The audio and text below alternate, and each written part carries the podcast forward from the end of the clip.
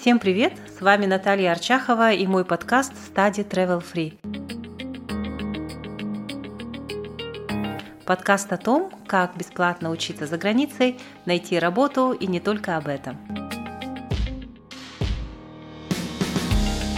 Сегодня у меня будет такой подкаст в подкасте. Мы поговорим о том, почему мы учим английский язык в школе 11 лет и не умеем на выходе говорить.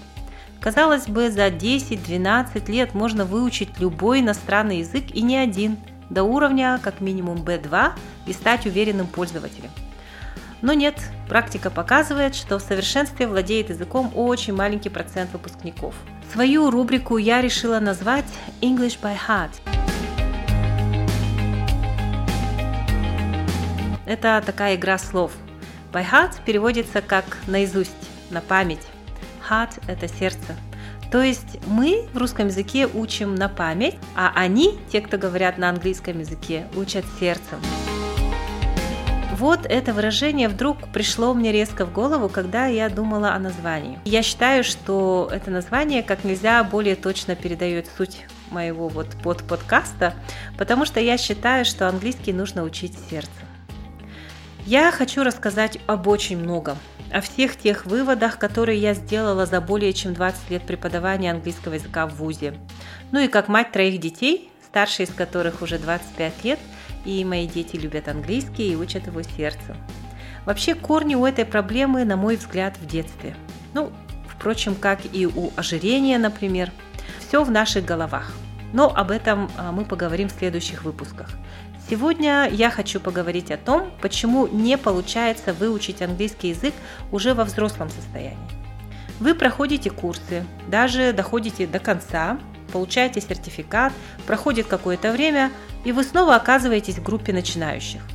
Ну, либо вы все мечтаете начать говорить по-английски и никак не можете начать его учить. Почему так происходит? Ну, давайте немного обратимся к психологии а именно к целеполаганию. Ну, наверняка многие из вас проходили марафоны, на которых учились мечтать. Я и сама тоже с огромным удовольствием прошла несколько марафонов и еще участвовала как соорганизатор такого марафона с психологом. И там все действительно очень круто. Ну, если вы проходили, то механизм вам уже понятен. Если нет, то кратко это происходит так. Вы получаете задания, выполняете их и таким образом приближаетесь к своей мечте. С английским вы можете проделать то же самое, те же шаги, последовательно, друг за другом. И вот о них-то мы как раз и поговорим. Самым первым шагом является определение цели и ее конкретизация. Как часто я слышу «я хочу выучить английский». И тут у меня происходит такая профессиональная деформация. Сразу хочется спросить «а для чего?» «А за какой срок ты хочешь выучить?» А какой у тебя сейчас уровень? Ну и куча других вопросов. Обычно на этом моменте люди отвлекаются, теряются и меняют тему. А зачем нужно отвечать на эти вопросы? Давайте а, разберем на примере. Вот вы, например, говорите, я хочу купить квартиру. Это, кстати, вот реальный случай из практики тех марафонов, где я проверяла домашние задания. И это один из пунктов списка желаний у человека – который проходил марафон.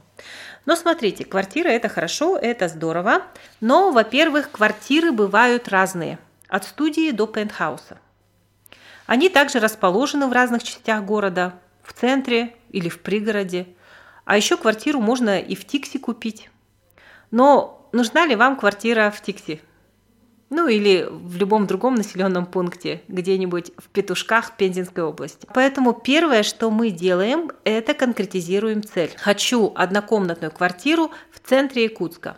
Можно даже прогуглить квартиры и написать желаемую улицу. Подумать о квадратуре квартиры, об этажности, есть ли в квартире лоджия и так далее. Зачем это надо? Надо это потому, что тогда твой мозг уже начинает предпринимать конкретные шаги и уже начинает двигаться в этом направлении, потому что есть конкретная цель. А когда вы говорите «я хочу квартиру», какую неизвестно, непонятно, вашему мозгу просто непонятно, в каком направлении двигаться. Ну, вернемся к иностранному языку. Так вот, если вы действительно хотите выучить язык, вам нужно подойти к этому делу посерьезней. Вам нужно, как в случае с этой квартирой, конкретизировать свою цель. Но перед этим, в отличие от марафонов желаний, вам нужно определиться с пунктом А, с точкой, в которой вы сейчас находитесь. Я прекрасный пример услышала у Катерины Ленгольд, автора книги «Просто космос». Чтобы добраться до пункта назначения, вам в навигатор надо вбить пункт пребывания, пункт, где вы находитесь сейчас. И только тогда можно проложить оптимальный маршрут. Вы можете думать, например, что у вас уровень нулевой, вы пойдете на курсы для нулевиков и начнете учить то, что по сути вы могли бы просто повторить, а не учить заново.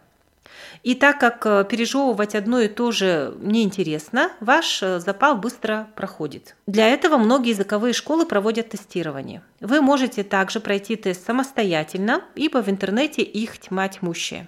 Желательно, конечно, на сайтах официальных представительств, там, известных издательств, например, да, либо сертифицированных центров по приему международных экзаменов, не первый попавшийся тест. Так вы хотя бы примерно определите свою точку А. Затем вы приступаете к конкретизации цели. Зачем вам нужно выучить английский? Для того, чтобы общаться на английском в отпуске? Или вы хотите участвовать в конкурсе грантов, например? Или помогать ребенку хотите с домашкой? Ну или пройти какой-то профессиональный курс, который только на английском языке. И вот от вашей цели будет зависеть, какой английский вам нужно учить. Английский для туризма или по подготовке к IELTS или TOEFL, а может английский язык для профессиональных целей, для программистов, например. Это же совершенно разные вещи. Вот попробуйте выполнить это задание после прослушивания подкаста. Так, мы определились с точкой А, там, где мы находимся, но тут тоже есть свои нюансы. Вообще, в психологии и опять-таки на различных марафонах по, марафонах по исполнению желаний и у психологов, когда они начинают э, работать с человеком, да, есть а, такое задание. Нужно а, сделать колесо баланса. Ну, если кто-то уже знает, отлично, а, но для тех, кто не знает или забыл, напомню. Это такой круг, он похож на пиццу. Я со студентами называю это «давайте мы сделаем пиццу». Это такая вот пицца, которую мы делим на кусочки, и здесь мы оцениваем различные аспекты своей жизни. В колесе баланса у психологов это, например, личная жизнь, финансы, здоровье, отношения с родственниками. У всех эти аспекты разные, варьируются в зависимости от цели психолога и вообще от самого психолога. На спицах вот это вот колеса находятся там циферки от 0 до 10, и вам нужно оценить себя. Например, если у меня со здоровьем все нормально, ну, хотелось бы где-то что-то там подправить, я пишу, например, 8 ставлю циферку. Если у меня в личном плане все отлично, я ставлю десяточку, а вот с финансами у меня там полный швах, я поставлю двойку. Потом вы соединяете эти точечки и чаще всего получается так, что ваше колесо на колесо не похоже. Оно все такое вот изломанное. Просто представьте, что сможет ли вот такое вот колесо катиться. И тогда вы понимаете, что ваше колесо, оно не совсем колесо, и вы понимаете, где вам нужно подправить, в каких сферах вам нужно над собой поработать. Ну, то же самое применимо к английскому языку. Например, вы опять-таки рисуете колесо и вносите туда такие пункты, как, ну, английский язык, он же состоит из разных аспектов. Это а, аудирование, это говорение, чтение, письмо. Ну, внесите туда те аспекты, которые ну, сами посчитаете нужным тоже, да, никого не, не ограничиваю. Там может быть и 8 аспектов, может быть чуть меньше, да, смотрите сами. И оцените себя, как вы считаете, на какой ступени вы находитесь.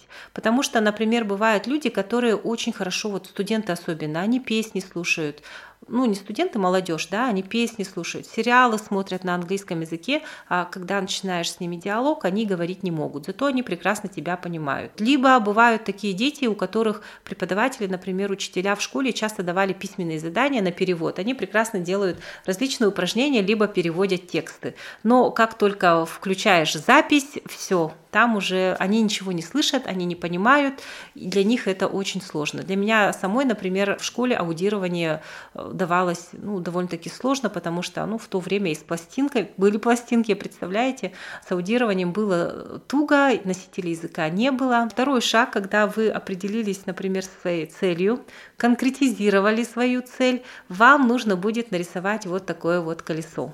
И опять-таки в зависимости от этого колеса вам нужно будет посмотреть, где у вас есть проблемы, где вам нужно что-то подтянуть или письмо вам нужно подтянуть, потому что есть курсы, э, которые так и называются, да, writing, там вы учитесь писать. Для чего это нужно? Когда вы сдаете экзамены международные, либо когда вы пишете мотивационные письма для участия в каких-то международных грантах, конкурсах, да, или при подаче на работу, вам нужно будет написать мотивационное письмо. И тогда знание разговорного языка вам не поможет хорошее аудирование вам не поможет. Ну и что, что вы доктор Хаус на английском языке смотрите, да? Вам нужно уметь писать, причем писать грамотно.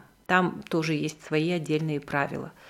Ну и вот мы приходим к нашему домашнему заданию. Ну, делать его я не заставляю. Просто если вы действительно хотите выучить английский язык, либо если, может, меня слушают мои коллеги, учителя английского языка, и не пользуются этими инструментами, то э, нужно будет сделать вот следующее. Вам нужно будет определиться с целью, своей, либо если вы хотите, например, для своего ребенка, да, вот, э, чтобы он английским языком как бы заинтересовался, определитесь сначала с целью, для чего этот английский нужен, может просто сдать ОГЭ, например, да. Второе – это нарисуйте, пожалуйста, колесо баланса связанное с английским языком. И в следующих выпусках я расскажу вам, что делать дальше. Надеюсь, вам было интересно и до следующей встречи.